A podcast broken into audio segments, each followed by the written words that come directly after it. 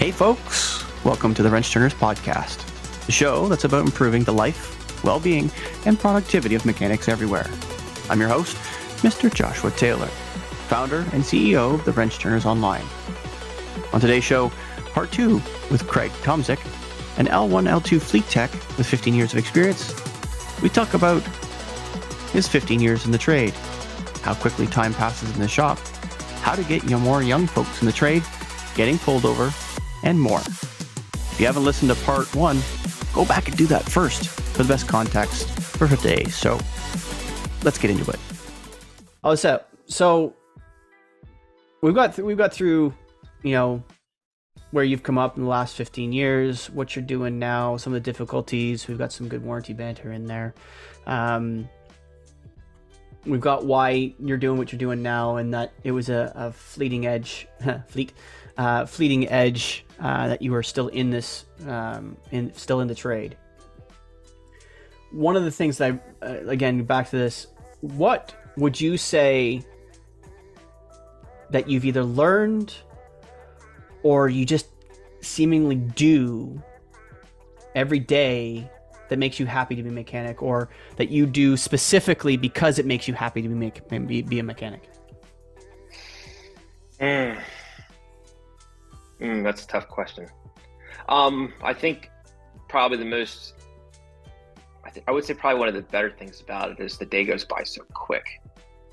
Um, you know, when I clock in first thing in the morning, before I know it, it's the end of the day, um, I'm sure we've all had at least one of those jobs where we watch the clock all day and just it just can't finish fast enough. Mhm. Um, that's something I that's something I do I do really enjoy. I, I try to work at a very fast pace as much as I can. It's some it's somewhat out of the need too, because there's there's always so much work to do. Um, but I, I it, it kind of goes.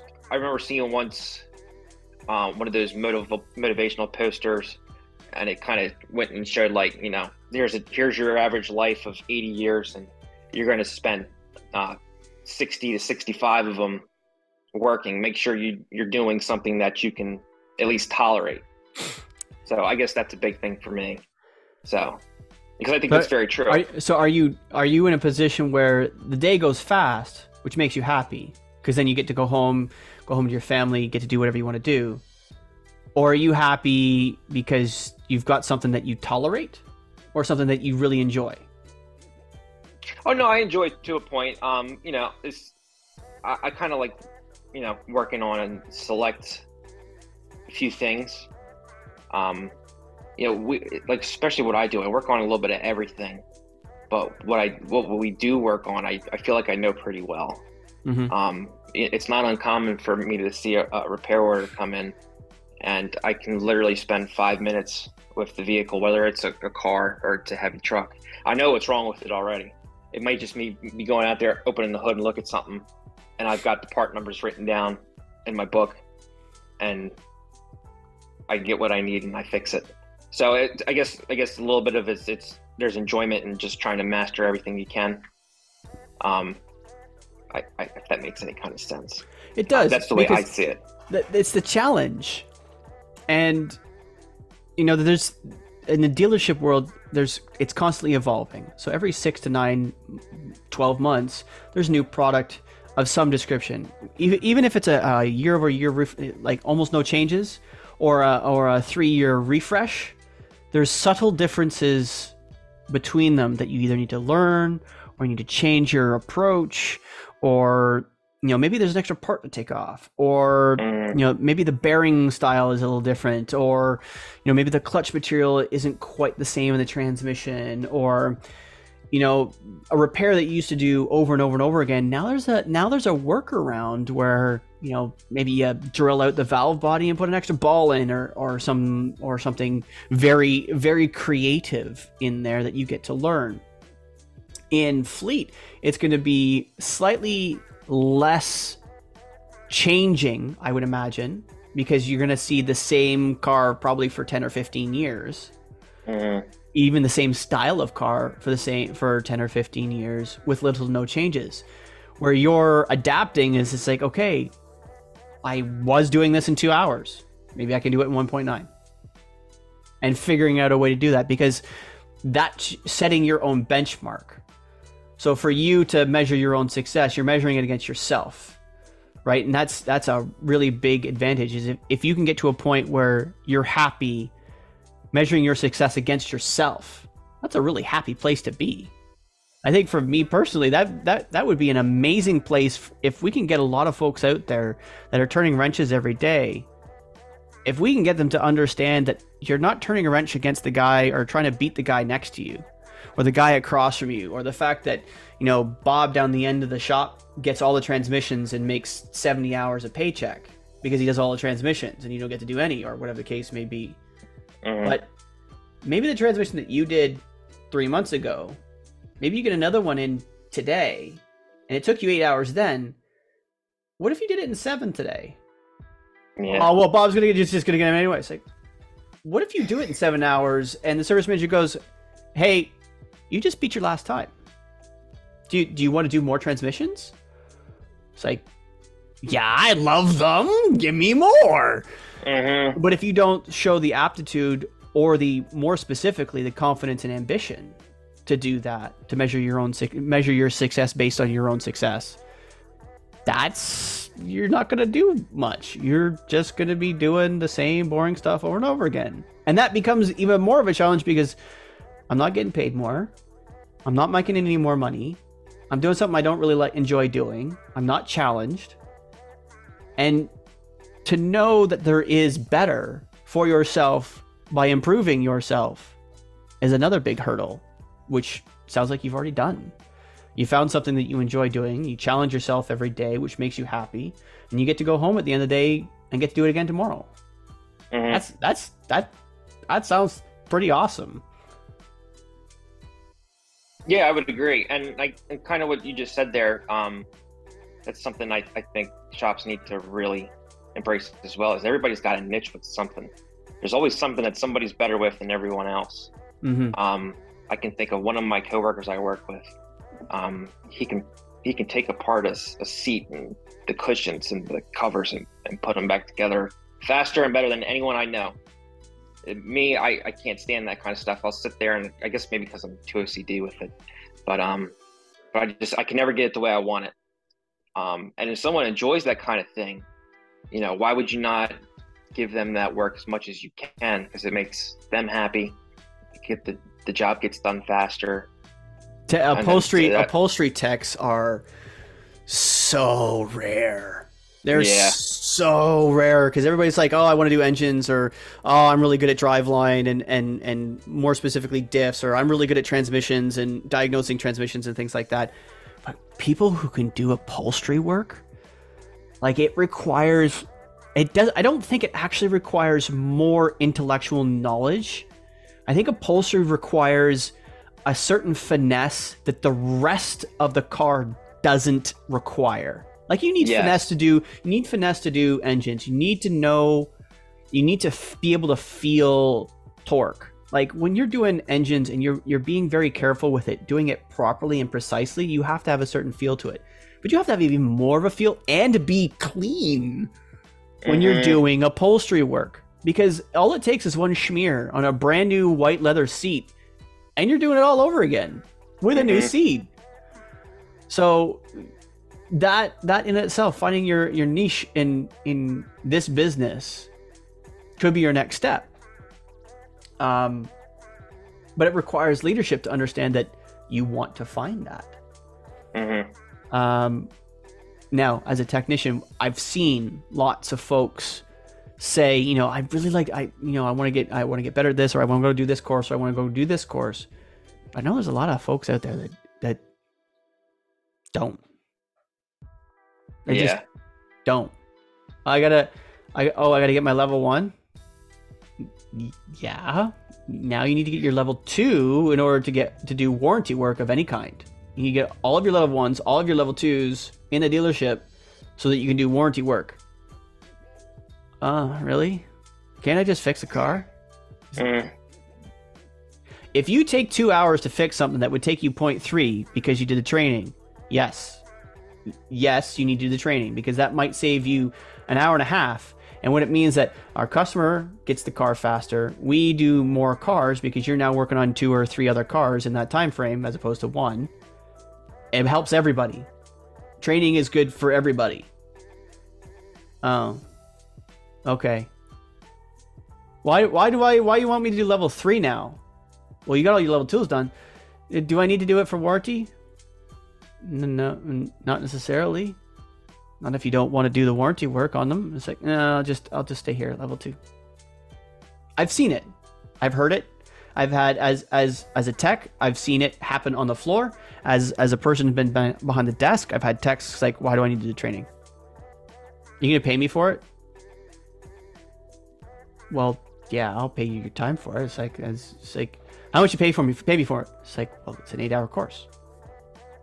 Oh, you can pay me eight hours? Yeah, you gotta pass it.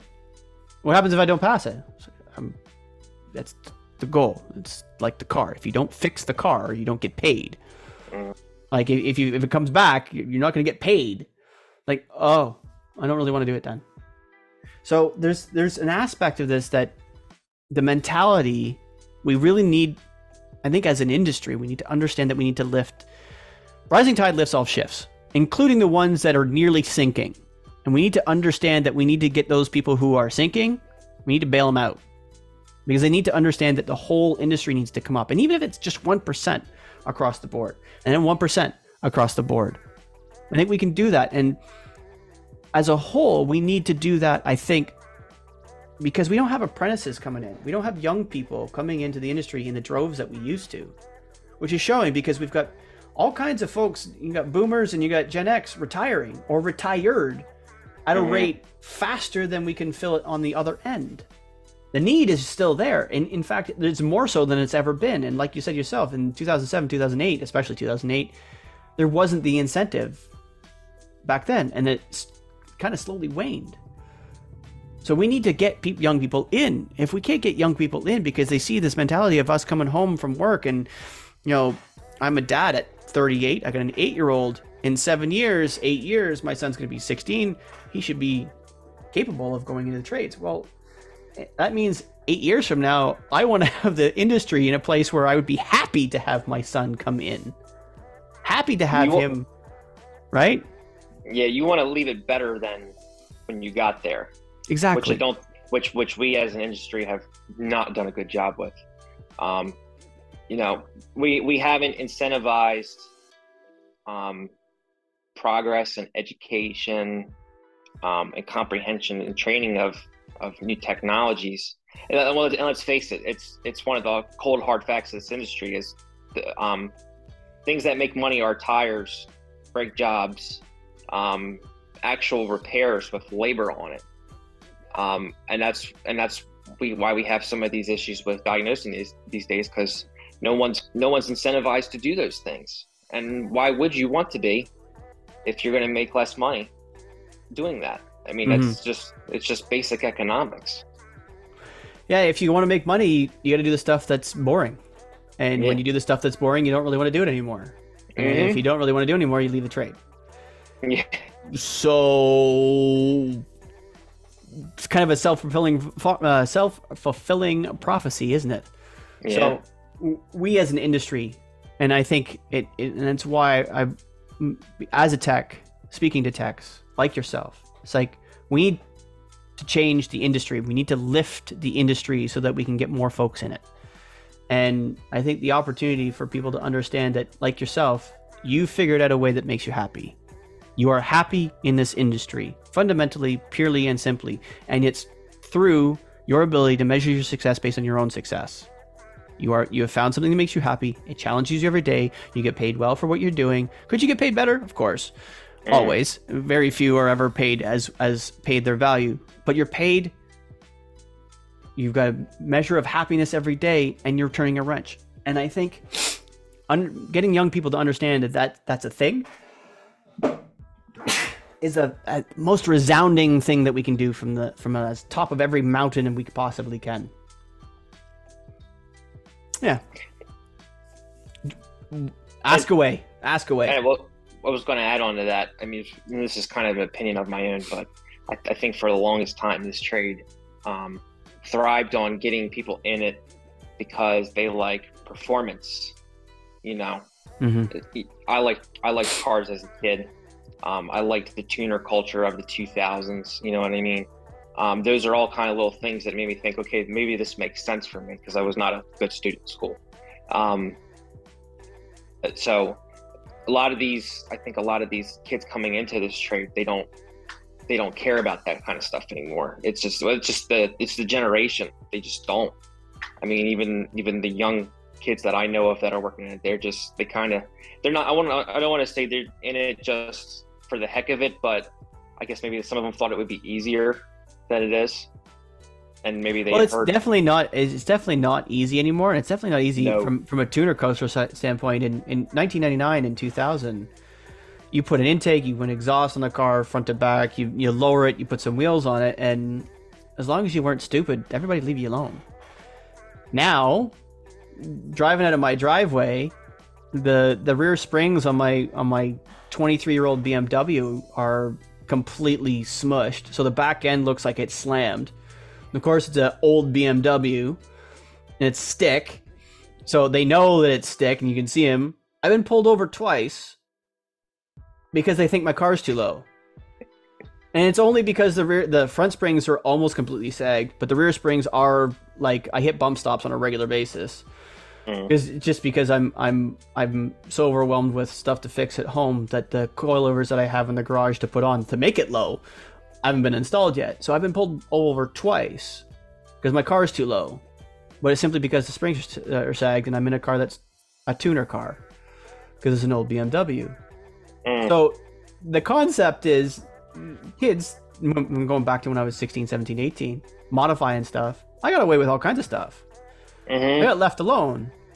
Now, like the car's stock, completely stock, and I get pulled over because they think it's it's modified.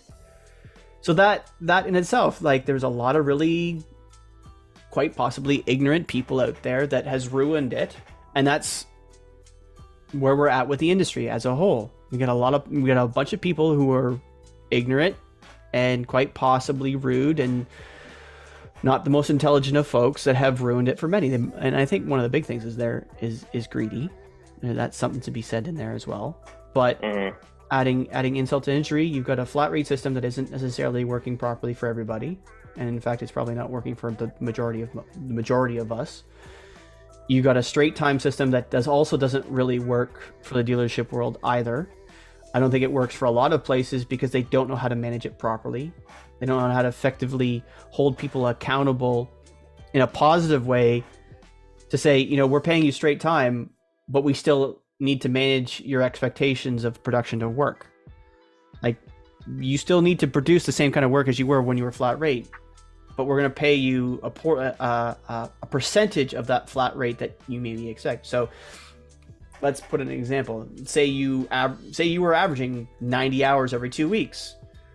Well, we're going to pay you what is effectively 85 hours every two weeks without you having to worry about the straight the flat rate portion of it but you're going to get a straight time salary based on that amount we still expect you to produce the 90 hours and we're going to hold you accountable to it but or whatever the case may be but just different ways to slice the to, to skin the cat as it were.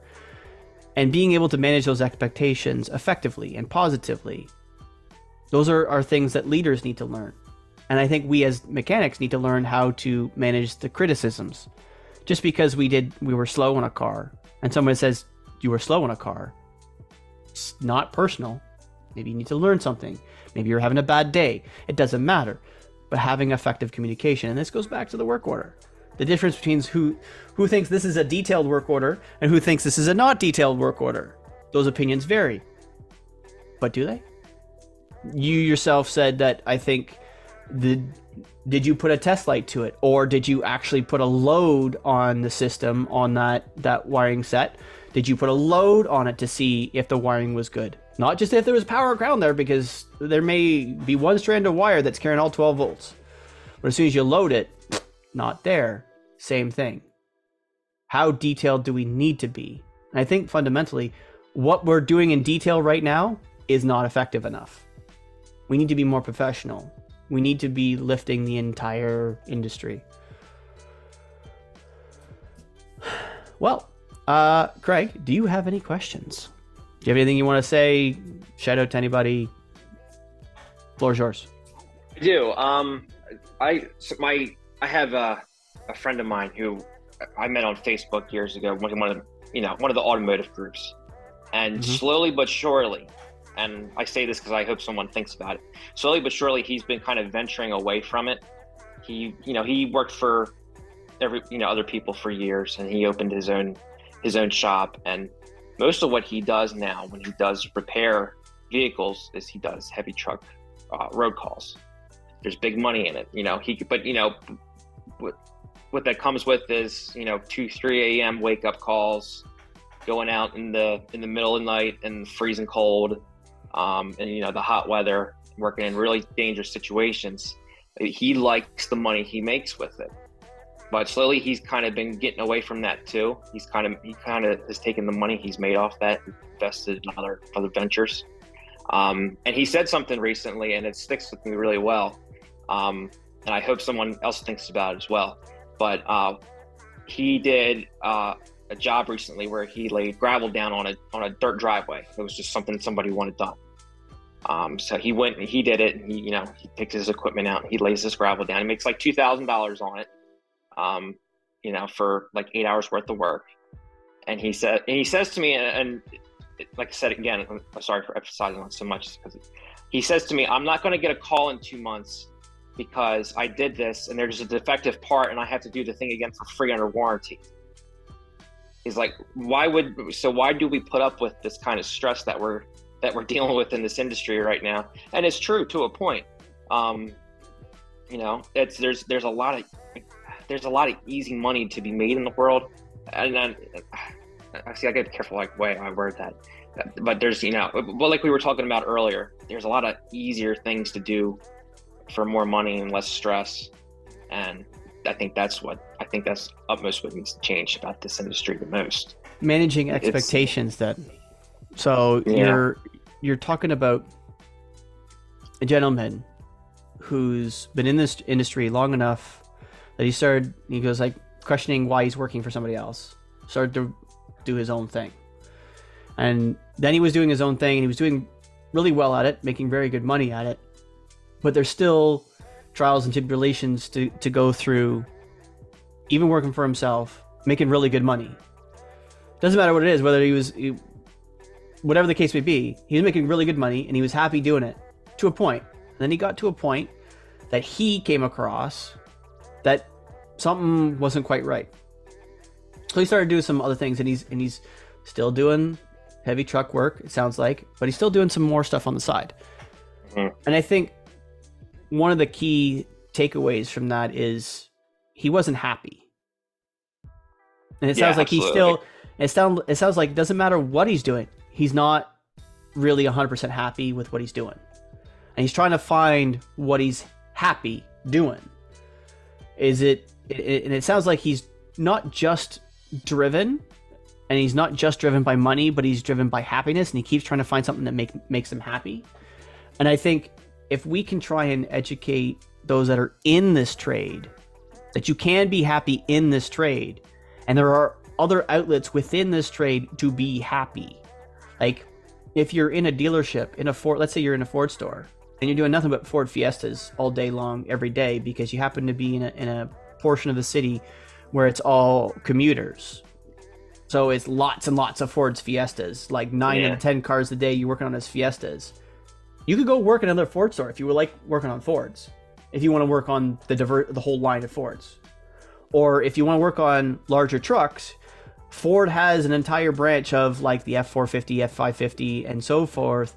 There are dealerships even here in Canada. There's a dealership downtown Toronto that does nothing but large Chevys and large Fords. They don't work on anything else. Where they're like Hmm. the cab chassis, but they're the freaking huge trucks Yeah. that Ford and Chevy make. But they're still they're not the the heavy truck coach bits. They're just the really big trucks for Ford and Chevy. There are Mhm. though av- those avenues. If you want to work on nothing but transmissions, because transmissions make you happy, ask. I'm sure that the the, the service manager is like, Oh, you want to do transmissions? You want to do a lot of transmissions? Awesome. You could be the transmission guy. I'm going to send you to all the training. I'm going to make sure you have all the tools. One could only hope that that's all the case. But if you Yeah. express interest because something makes you happy, if you don't ask or you don't tell somebody, and that's the big thing, this gentleman that you're talking about, he's done it for himself. Right? He's found things that have made him happy. There are, I think, there's a lot of guys out there, a lot of girls out there in this industry who don't realize that they can ask. If they ask genuinely and professionally mm. and politely, not what the fuck are you gonna do for me now, but hey, I really like working on engines. Do you think you think I could do the engine training? Or do you think I can go get my ASE in engines? Or do you think I can do some engine training down in Missouri? Or do you think I can work on all the engines that come in the door? Because they make me happy. I don't think right now, if you talk to any leader of any service business across the country of the United States, Canada, Mexico, Australia, across the board, if you go to a service manager and say, hey, I want to do all of these, can you get me the training to, so that I can do all of these really well and make you lots of money? I don't think any one of them is going to turn you down, especially right now, if that's what makes you happy. But you have to ask. That's Absolutely. our. I think that's our responsibility as mechanics to make sure that every one of us knows that if something makes you happy doing what you do, ask to do more. Yeah. Do you agree? Yeah. Okay. Awesome. Yeah. Yeah. Absolutely. So that I- that's an awesome story.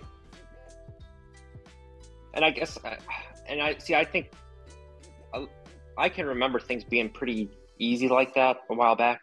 I think what happens with like the past few years, I think a lot of us have gotten away with that. It's like a, it's a rat race every day to stay as caught up as possible.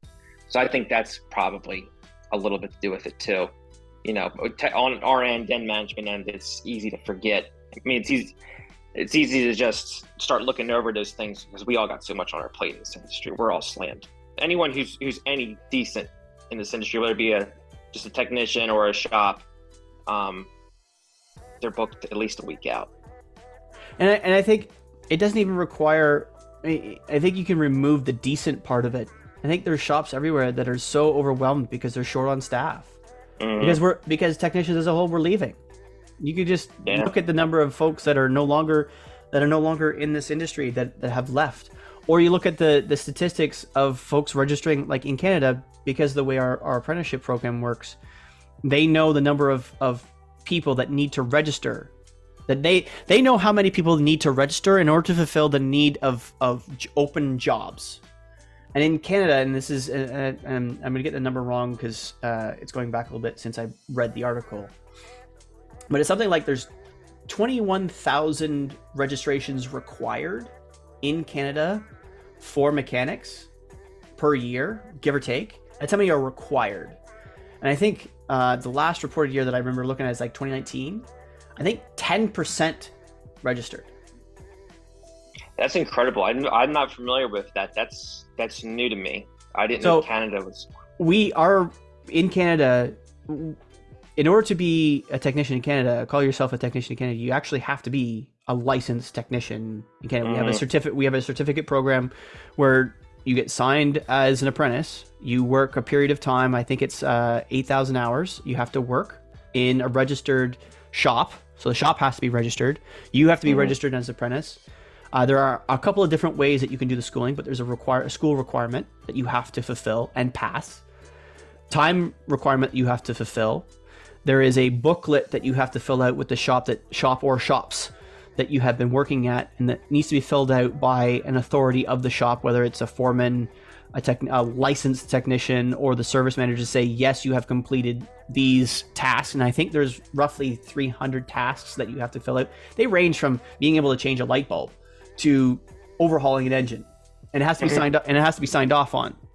And once you complete those, your hours, the book, and the school all successfully, you then write an exam. Uh, we call it, we shorten it to C of Q, but it's Certificate of Qualification. And we have these for just about every trade in Canada. But as a mechanic, especially an automotive mechanic, you're AST, Automotive Service Technician. In order to get your license, you have to pass that exam with 70%. If you pass it with 90, you're a red seal technician like I am, which means that I can be a practicing technician across Canada, not just Ontario. So going back to that previous statement, 21,000 is the number of registrations they require to fulfill the need for technicians in Canada. 10% in 2019 registered. Mm. I wonder what, and that's 2019. Yeah.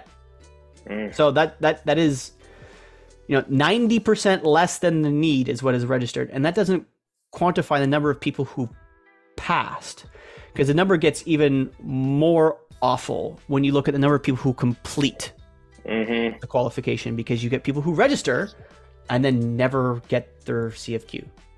which is even less. So there's lots of Bobs, Larrys, and Joes out there that have started who call themselves a mechanic, who registered, and are, but they're now turning a wrench in their backyard without a license, without insurance, without safety, without any of those things. They're calling themselves a mechanic, and maybe they're working at a grocery store full time, or maybe they're they're working at, at McDonald's full time because they, they don't like flat rate or they don't like the environment that they're in. They don't like being screamed at by their bay mate saying, "Hey, what the fuck are you doing?" It it it it. There's a whole lot of things out there, reasons why people leave. But in 1955 and 1960, there there wasn't that many people saying, "No, I don't want to be a mechanic," because most of them had to go through shop class. They had to learn how to change oil. They had to learn how to change a tire. They had to they had to learn all those basic bits in high school, U.S. and Canada, and that phased out a while back because I know there's a high school locally that still has a, a um, they're one of the few that still has an auto shop of some description, but it's mostly body work in there now, not mechanic work. So there's there's some there's some difficulties in there, and we've got a lot of things to change. One of the big things is perspective. Uh, sorry, is perspective. Um, when the public looks at us as greasy, grimy, greedy people who don't have any education, who just cuss a lot and don't do much, and charge them a lot of money, we need to change that profession. We sorry, we need to change change that perception with our professionalism. Um, now, there's is there always gonna be an aspect of of cussing in the shop? Yeah, I don't think that's ever gonna change. We are who we are, but it doesn't mean that we can't communicate more effectively. That can't. That doesn't mean that we can't be more empathetic to those around us. That doesn't mean that we can't be more respectful and, and inclusive of everybody that comes through the door, customer or co-worker uh, alike. Um, it doesn't mean that we can't learn to communicate more effectively and more proactively uh, and all of the different ways that we can learn to be better as an industry as more specifically as a trade i think we need to do Now, what do you think it's, it's going to take for a lot of that to, to set forward? Because in because we because we still talk about the technician shortage, but we're not really seeing a whole lot being done about it. and like, it's everybody's got a, everybody everybody's got an idea for it right Yeah, but it's, it's in, my- in my opinion, this is what I tell people is until we have every car, every auto shop, truck repair shop, you know, whatever it is, has pieces of equipment, vehicles, whatever, laying out on the street. People are complaining about it. I don't think there's going to be a whole lot happening. That's just my opinion. I think, and I think fundamentally, and I, and I made comment about this a couple of weeks back, a couple of months back, actually a couple of years back, if you go into real details. I don't think, and like I just brought up the statistic, 10% of registrations, we don't have a technician problem. We have an apprentice problem. Mm, We have to start at the source. The only the only way that we're going to get more people in this industry, you're not going to convert people that are our age. You're not going to convert convert 30 plus. You're not going to tell a 30. You're not going to tell a 45 year old say, "Hey, you want to come make some money? You want to start as an apprentice at 45 at 18 dollars an hour?" No one, no one is going to say yes No. to that. They're not even Nope. going to say yes at $35 an hour. You tell a 45 year old, like, "Hey, come work your balls off, bleed, sweat, mm. work in some of the worst environments possible, and we'll start you at $35 an hour. They're still going to say no. So mm. there is, I don't think there's any amount of money that you're going to convert and get technicians back in the trade. Where you need to start is literally at the start. You need to start in Mhm. schools. You need to get back into schools, or if nothing else, you need to be in the schools preaching from the highest mountain that this is a worthwhile trade to be in. And then then you need to back that up with good processes, good culture, good pay, good training, good and be upwardly mobile. There's no reason why you can't start as an apprentice, get your license, specialize, and by the time you're 30, so high school to 30, there's no reason why you can't be making $100,000 a year salary at 30 years old as a technician. No reason. Today, there's no reason. But there's lots out there that aren't. They've been in this industry for 10 plus years, licensed, qualified, ASE certified that aren't making 100 grand. That's stupid. And the world can see that. The world can see that. So yeah. the last thing that a parent is going to tell their 15 year old that says, I really want to be a mechanic, they're going to say, Are you crazy? It's not a good job. You're going to sweat, you're going to bleed, you're going to cry. You're gonna, it's not a great work environment. You're going to get dirty, you're going to grease everywhere, and you're not going to make 100 grand by, your, by the time you're 30? Go to university. Yeah, that's that's where it all started. We, Bingo. We had, I'm, I'm sure there was, you know, especially the baby boomers as they were getting at least halfway through their careers and start having kids. Tell them, don't get in this trade. It's not worth it. Go to college. Get a, get a desk job. You know, get paid I, to rip people off. the the fundamental, and there's lots of mechanics out there that will argue that a mechanic starts making money day one. You're right. Mm-hmm. The the college graduate or the university graduate is going to come out after four years with you know sixty to hundred thousand dollars in debt. Well, guess mm-hmm. what? So's the technician. They're going to have fifty to hundred thousand dollars worth of tools by the time they're five years in the trade. Boxes, tools, diagnostic, especially if they're an independent, especially if they're in an independent shop. Not so much if they're in a mm-hmm. dealer, because specialized equipment in the shop, special right. service tools supplied supplied by the manufacturer and by the shop. It is what it is. But if you're going to be a tech for a long time, you're going to have hundred thousand dollars tools by the time you're ten years in the trade. So where's mm-hmm. the difference?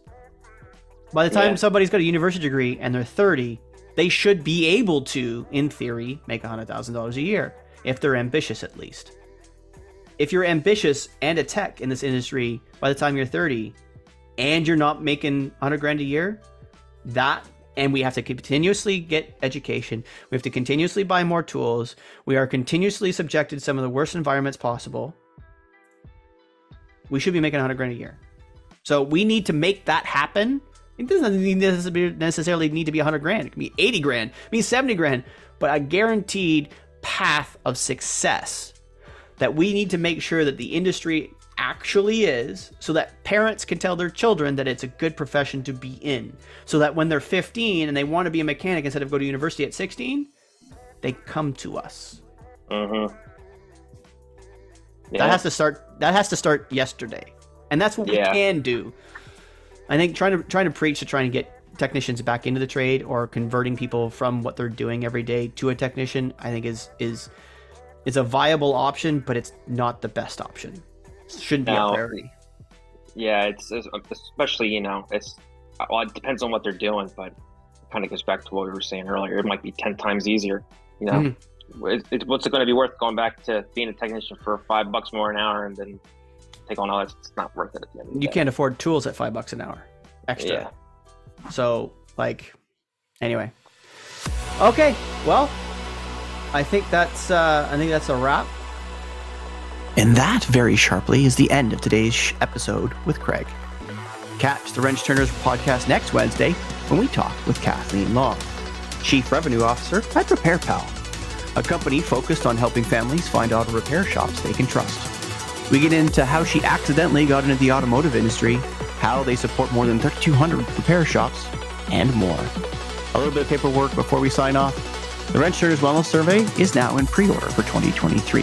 It's an easy way for automotive service managers to get intimate shop insight in just 12 minutes. Insights such as shop environment, morale, trust, and staff communication. It's not a bad idea reach out to Joshua on LinkedIn or email me at joshua at justworkhard.com. Shout out to the, today to our sponsor for the episode, Fixed Marketing. Create and distribute as many videos as you want, as often as you want, for one low price with prestige. Reach out to folks at fixedopsmarketing.com to schedule your demo today. Lastly, I want to leave you with a tidbit until next week. We mature with the damage, not the years. Thank you very much for listening. Hope to hear you back here next week. And remember, always clean your toys before you put them away.